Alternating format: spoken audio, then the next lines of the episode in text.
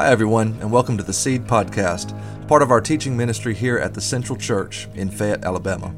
The Seed exists for one reason only, and that is to lift up the Word of God in order that Jesus Christ might be known and worshiped as King. We invite you to join us now as we dive into today's message.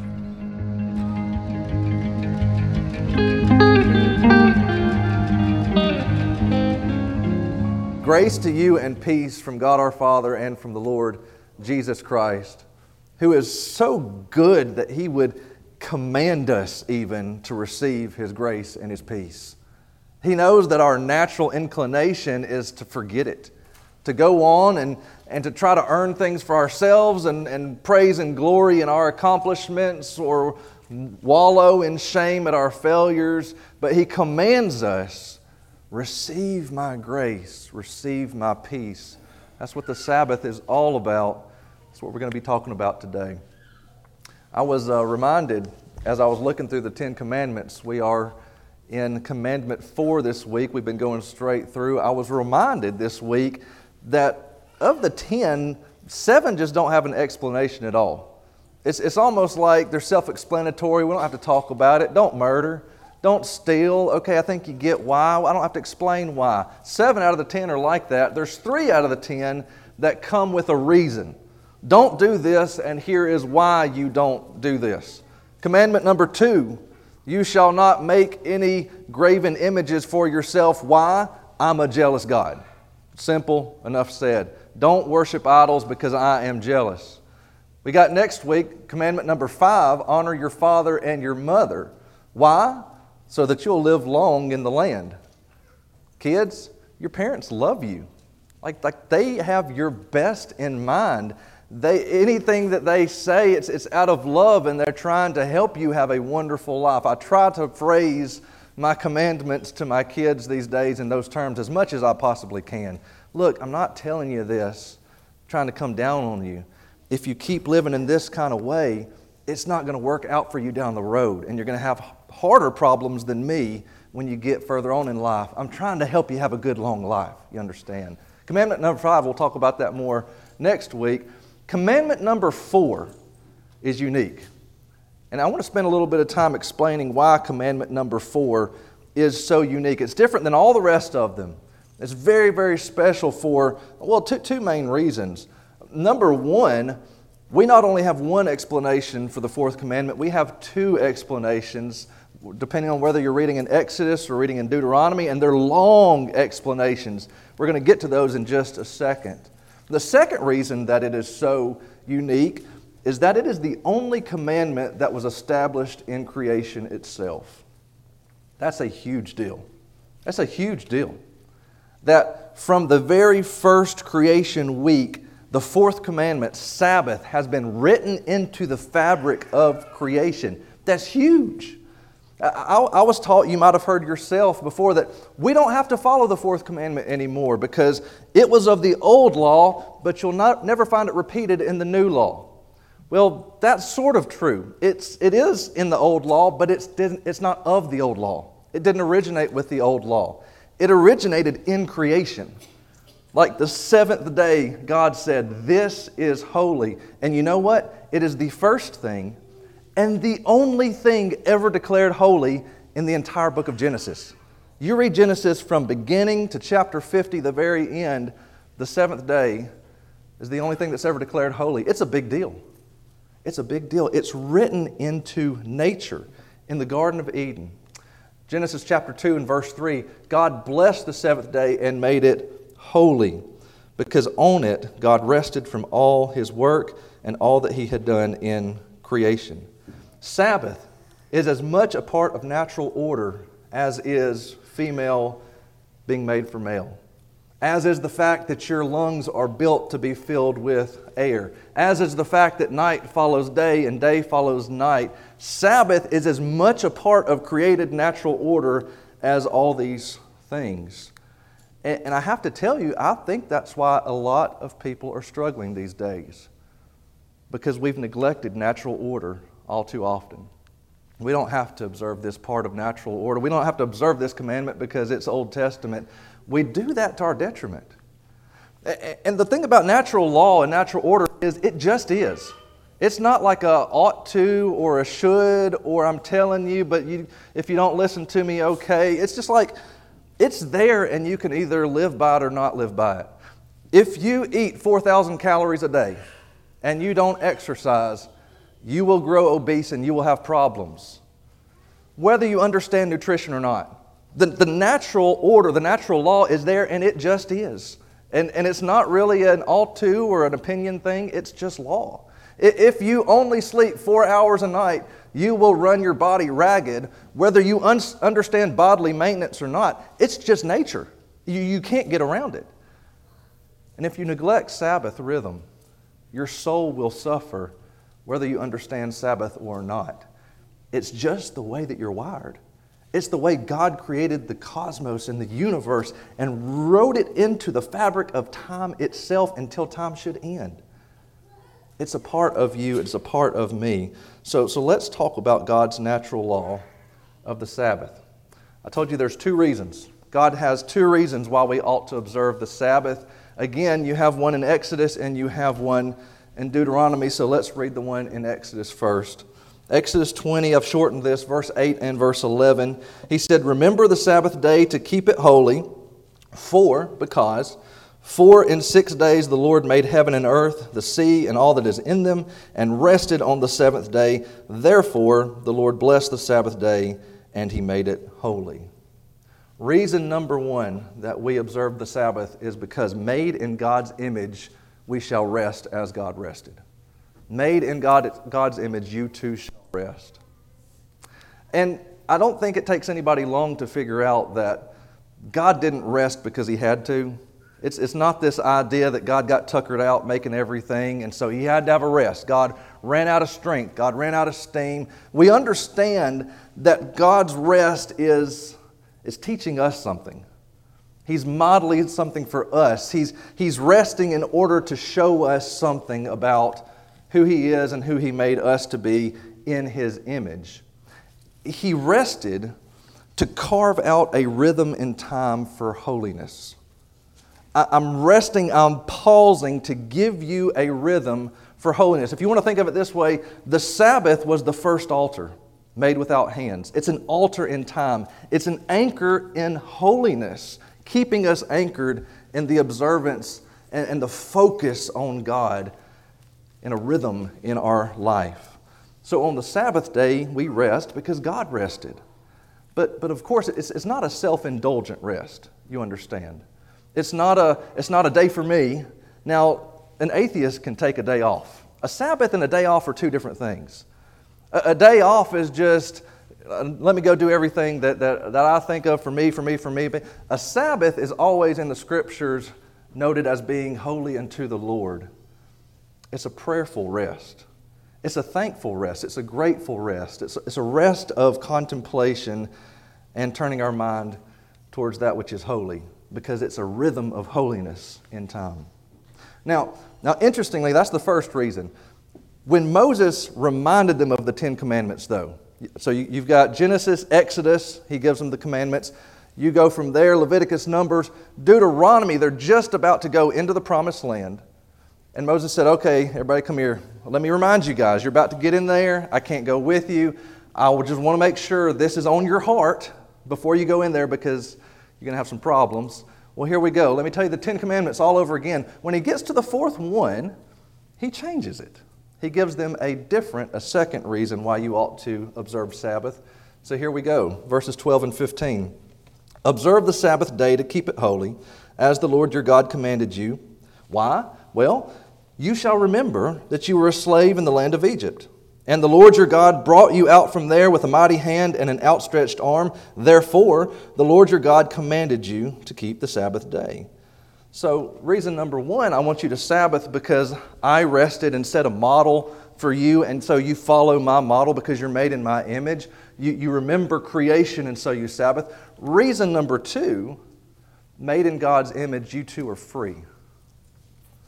You don't only, don't only remember your, your origin, you don't only remember creation, you remember your exodus. You remember your freedom, how I set you free. And I set you free to live free, not to continue to live as slaves.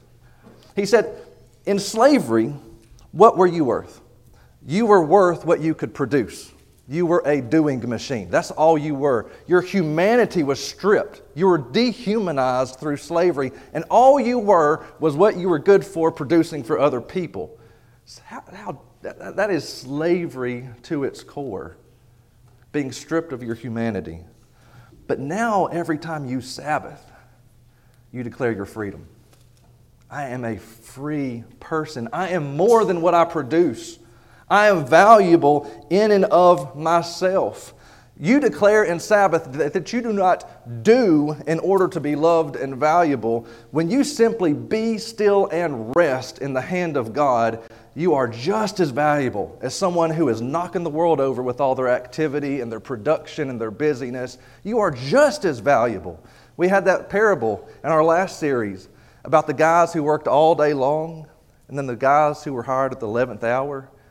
And God said, What? The first shall be last and the last shall be first. They're all my children. I love them all. It doesn't matter if this one mowed 90% of my yard and this one just, hey, he was here for an hour and didn't do too much. That's not the point. They're my children.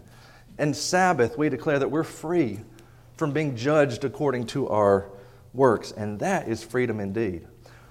The funny thing is, you would think this is a good thing. The funny thing is, you would think that Christians would hear that and flock to that. Like, man, I love, I love a God who doesn't judge me by my works. The thing is, we don't like to let go of judging ourselves by our works.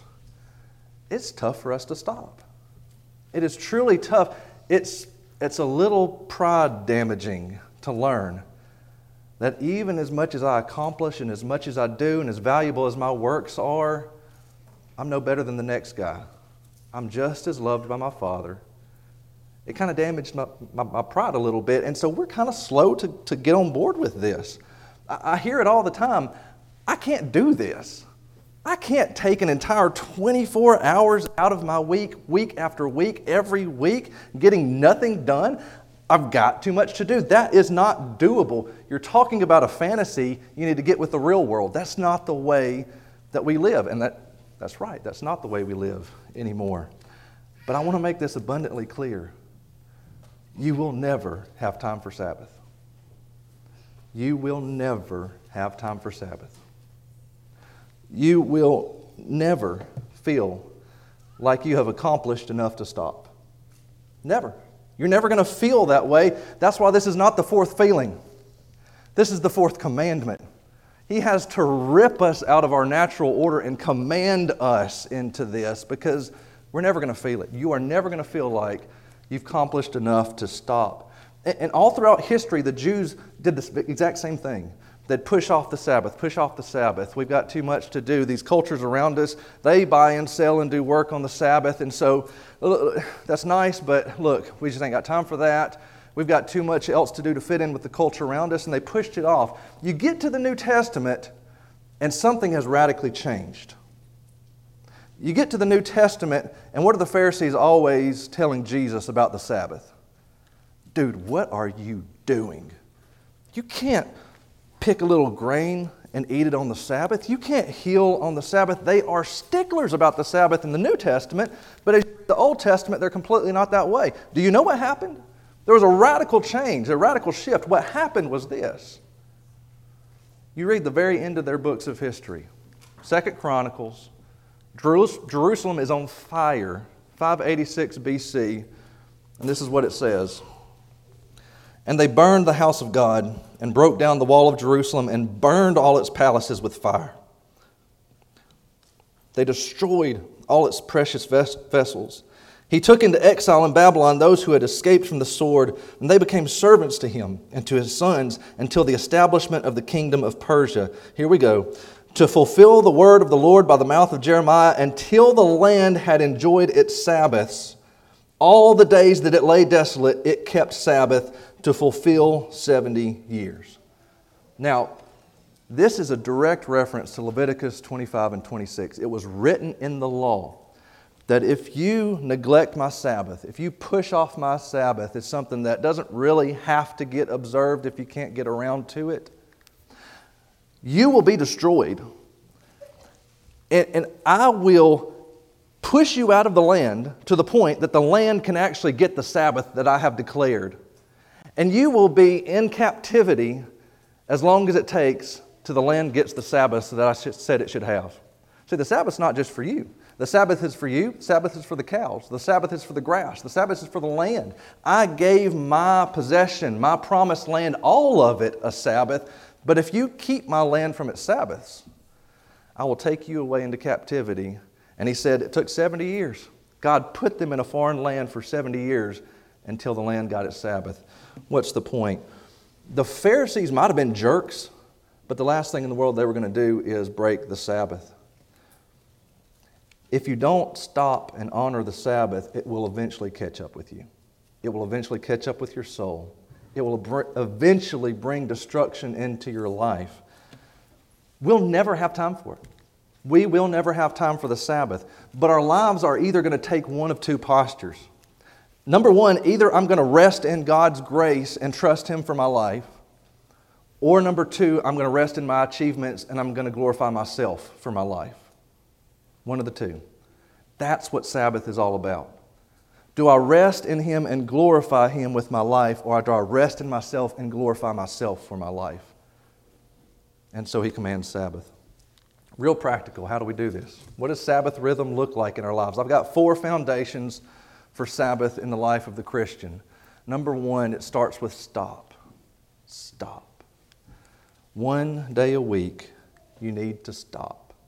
Now, one thing that has changed since the old law, since those days of Moses, is um, we're no longer bound to a particular one day. Uh, their, their, their Sabbath was Saturday. That's what it meant. The seventh day, Sabbath day, that's when you did this. We are no longer bound to a particular day. And I say that because Paul makes this very clear. Romans 14 and verse 5, he says, One person esteems one day as better than another, while another person esteems all days alike. Which one is right? Well, each one should be fully convinced in his own mind. He's speaking into a Roman church, which is a mixture of Jews and Gentiles, and they had very strong opinions about this. Paul said, in order to have unity, look, this is not an issue that you need to be judging one another over. Let each of you be convinced in your own mind. Colossians 2, he said, Therefore, let no one pass judgment on you in questions of food and drink, or, or with regard to a festival or a new moon or a Sabbath. Don't let anybody judge you according to Sabbath. So, so how do you put the two together? Well, Sabbath is written into the created order itself. It is a part of natural order that God created Sabbath. He made it holy, and it is for us to have that anchor of holiness in every single one of our weeks. But Paul seems to think that one day is as good as any other. One day is as good as another. Of course, the Christian community has a long, a deep, a rich tradition of Sabbathing on Sunday. Sunday is our day of rest and worship and contemplation, of prayer and play, but not everybody can do it on Sunday. I can't. Sunday's a work day for me. It's just like you remember in the, the, the, priests in the temple. They, they were under the old law, but they were clearly working on the Sabbath day, and so God carved out other days uh, for them. Uh, I Sabbath on Monday. Monday is my Sabbath day. Uh, but again, the point is that one day a week, you need to stop. You, you got to stop. And that's so hard for us to do. If you wait for a good time to stop, you will never stop. Your tombstone will read. He was just about ready to stop. He was almost there. He was just about to where he could stop, but we will never stop if we never make ourselves stop. The Sabbath says we don't stop because we're done. We're never done. We stop because God is on the throne and we trust in God who is on the throne. Psalm 46 Be still and know that I am God. It's a time of being still and just knowing He's got it. You ain't got to have it. You don't have it. He's got it. Be still and know that I am God. Psalm 37 Be still before the Lord and wait for Him. Wait on Him. Trust in Him. It's all about Him. We stop because we have the faith to stop. It's all of faith. That we believe that we are not our own source. We stop and we trust in Him. And you know what? When we do that, He blesses that. He takes care of us in that. You say, I can't. My life will fall apart if I stop one day a week. You know what? A funny thing happens when we do it. He comes in and He blesses it and He takes care of you. Do you have the faith to believe that He will and He can? So we stop. Number two, we rest. God rested on the seventh day as a model for us, so on the Sabbath we rest. And practically, that means you do whatever replenishes you. What is rest? Well, what replenishes you? What fills your tank back up? Take a walk. Play with the kids. Go plant a flower or two. If, if that's what replenishes you, now, now don't do it as a chore. But look, there, there is plenty of replenishment that is found in activity. We are no longer under the old laws and ordinances of you can't walk this far, you can't start a fire. Over there in the land of Israel today, do you know what they have? They have Sabbath elevators that go to one floor after the other on a continuous loop so that you don't have to push a button because a button is work. It really gets that crazy. We're free from all that. Go plant flowers, go mow your grass, if that's what replenishes you. But on the Sabbath, we do things that don't have to get done. What are the things in your life that you would just find so much joy in right now, but you can't do them because you're too weighed down with all the things that have to get done? Rest is doing things that don't have to get done. What is rest? There you go. Doing things that don't have to get done. It's because there's joy in it, there's replenishment in it. That is what rest is. Rest, I, I like to, to say it this way rest is what you do on a snow day. Anybody like snow days in here? Kids, I know you guys do. Rest is what you do on a snow day. When all of a sudden I can't go to work, all of a sudden I'm here with my family. Rest is what you did at the beginning of COVID. I loved the beginning of COVID. We, we grilled lunch out in the middle of the day we, we would do this thing with, uh, we do scavenger hunts where we'd all have a, a, device, and everybody's got devices these days. And so I'd make a list, you know, squ- squirrel, stop sign, fire hydrant, you know, just a whole list. And then we'd go walking throughout the neighborhood and they would take pictures on a scavenger hunt. Man, is it not tragic that it takes a pandemic, an act of God, an illness, it takes these things just to make us stop and rest? Sabbath is when we choose to rest out of faith, not out of necessity. So we stop and we rest in faith. Number three, we play. Sabbath is all about stop, rest, and play. One of the early church fathers, Irenaeus, he was born about 100 years after the cross, somewhere around 130 AD. There's this one quote that he's particularly famous for. He said, The glory of God is man fully alive. The glory of God is man fully alive. What's he trying to say? When you see a human being living life in pure joy, in peace, and in grace, that is the greatest testament to the glory of the one who is that child's father. Oh, that one that person who is so fully alive, they must serve a great God. Sabbath is a testament to the greatness of God because the glory of God is a man, a human, fully alive. Psalm 16 and verse 11 You make known to me the path of life. In your presence there is fullness of joy. At your right hand are pleasures forevermore. Is this true? Is this true? Do the lives of Christians testify that where God's presence is, there is the fullness of joy. That in the right hand of God, there are pleasures, eternal pleasures. We're happy. We're a happy people. I think one of the reasons Sabbath may have fallen out of favor in our culture, I've heard a lot of stories from the older generations that say we couldn't do nothing on the Sabbath. I mean, you got in trouble if you wanted to go play a rough house or whatever. No, you couldn't do anything. It was like it said, remember the Sabbath day and keep it boring. That's, that's the way it read for us. That's not Sabbath. Go play on the Sabbath, delight in the Sabbath. And when we delight in the Sabbath, we, we turn off that mode where we're trying to achieve, and we turn on that mode where we're glorifying in what has been achieved. Thank you, God, for all your goodness. And I just soak in the goodness of God on the Sabbath. We can walk a little slower on the Sabbath, we can look a little longer on the Sabbath. You ever got down in the grass and just looked at all the little cities the bugs are building in your yard.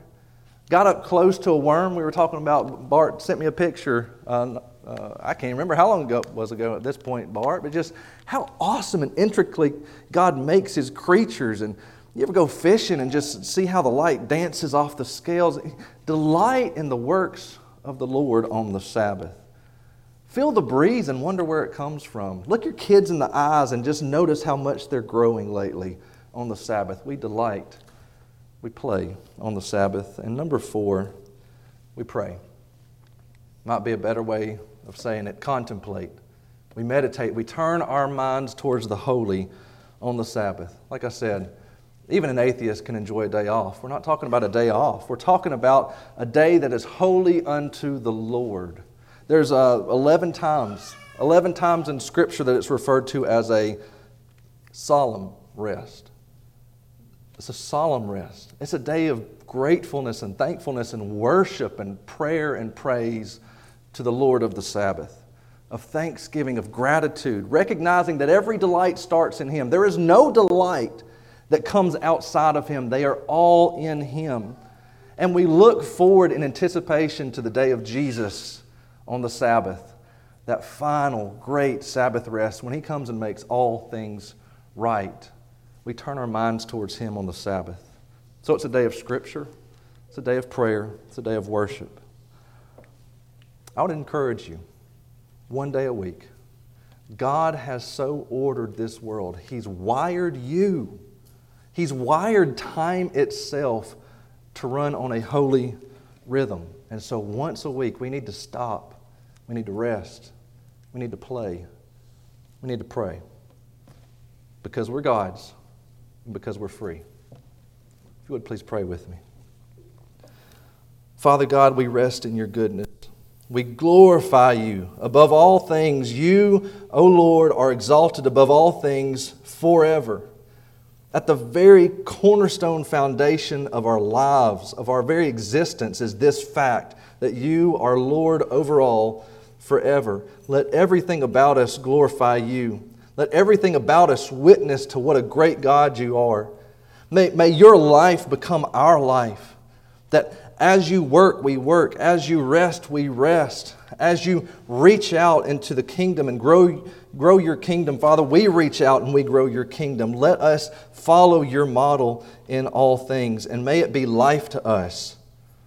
Father, I pray that you would come in and heal our diseases through your commandments, that you would break us away from the rhythms of life that don't work, that cause strife and stress and anxiety.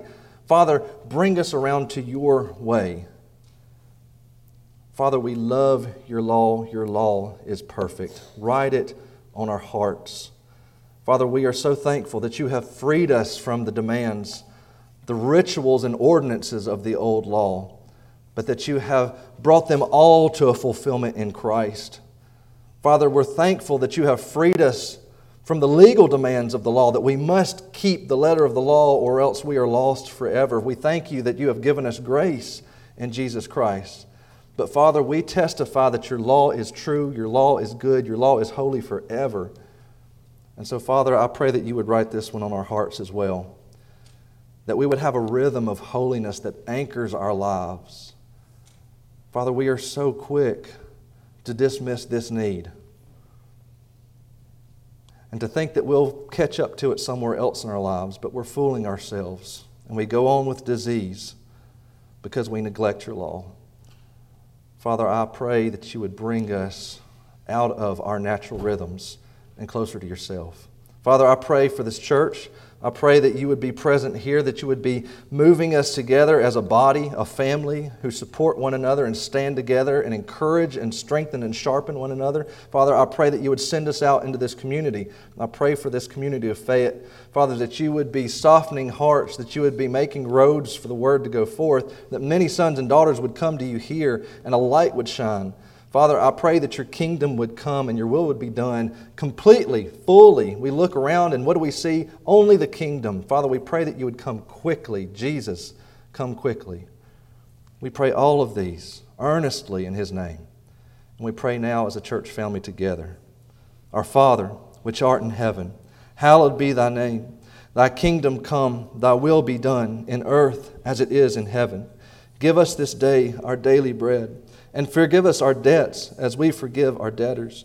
And lead us not into temptation, but deliver us from evil. For thine is the kingdom and the power and the glory forever. Amen. We thank you again for joining us this week at Central, and may the Lord Jesus Christ be magnified in your life today.